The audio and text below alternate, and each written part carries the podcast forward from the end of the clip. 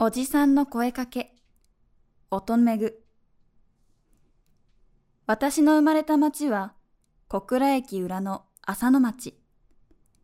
こうしてエッセイを書くことになったので、当時の思い出を綴ろうと思う。小倉駅の裏も随分様変わりをした。私が通っていた米町小学校。運動場の広さが自慢で、藤棚や土俵があった。目をつむると鮮明に思い出す。西日本総合展示場の裏手にある石碑には、校歌が彫られている。それを見ると、つい歌ってしまう卒業生がきっといるはず。近くに用があると、必ず足を運んでしまう。思い出の詰まった石碑だ。私が幼い頃は、ボーリング場やゴルフ練習場もあり、ピーピー豆がたくさん生えていて、格好の遊び場だった。サーカスが来たこともある。近所の友達とサーカスが終わる頃に出口から入り込み、何度も何度もサーカスを見た。なんてことをしてたんだろう。スタッフの方たちも気づいていたんだろうけど、いつも何も言わずにいてくれた。きっとキラキラした目で見ていたんだろう。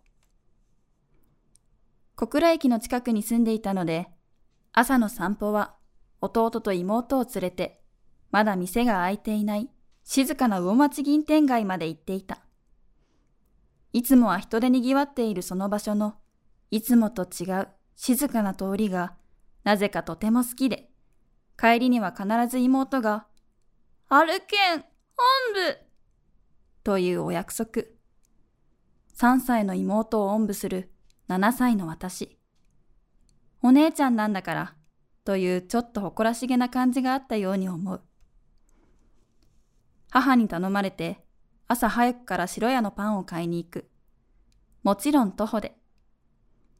魚町銀天街、井筒屋、市民プール、勝山公園、旦過市場。どこへ行くにも歩いて行けた。とても便利なところに住んでいたがゆえに、バスや電車に乗ることがなく、それは憧れの乗り物だった。路面電車は当時の小倉の当たり前の風景の中にあった。どこへ行けるんだろうと興味は止まらず、友達と電車に乗り、北方まで行ったことがある。もちろん親にも先生にもバレて、鬼のように叱られた。電車と聞くと、まず思い出す記憶。どれぐらいの年齢までが電車通りという道案内で通じるのかを調べてみたいと密かに思っている。遊び場といえば浅野公園。少し大きくなると暑い日は井筒屋へ涼みに行くようになる。暑いね井筒屋行こうや。屋上でフローズンコーク飲もうや。がお決まり。当時、井筒屋の正面入り口の噴水は私たちの避暑地。屋上は遊び場だった。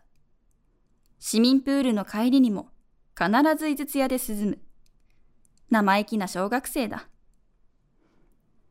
友達の多くは親が商売をしている子だったので、遊びに向かう途中に、店の前に立っているおじさんが、どこに行きよるんね気をつけていくんよ。早く帰らなよ。決まってそう声をかけてくれた。何のお店か小さい頃はわからなくて、母に聞いたことがある。母さん、ここのお風呂は5000円もするっち書いとるよ。高いね。大きくなってから、そのお店が理解できたとき、なんてことを聞いたんだと、笑ってしまった。お店のことはわからなかったけど、そうして声をかけてくれるおじさん。50歳になった今でも忘れられないその声かけ。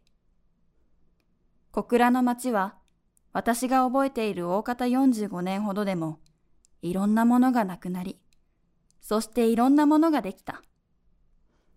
モノレール、リバーウォーク、チャチャタウン、伊東寺遊園地も伊東寺の森公園に変わり、宇宙をイメージしたスペースワールドも閉園してしまった。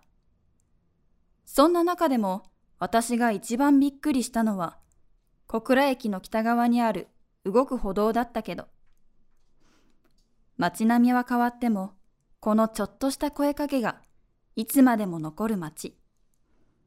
小倉の街は怖い。そんなイメージが強いけれど、こんな温かいエピソードが伝えられる機会があってよかった。あんた、や、なんち？など、言葉が強いと言われる北九州。小倉に住んでいるのに町に行くことを小倉に行くという小倉北区南区の人たち。温かさあふれる私の大好きな北九州。たくさんの思い出がこれからもここ北九州で増えていきます。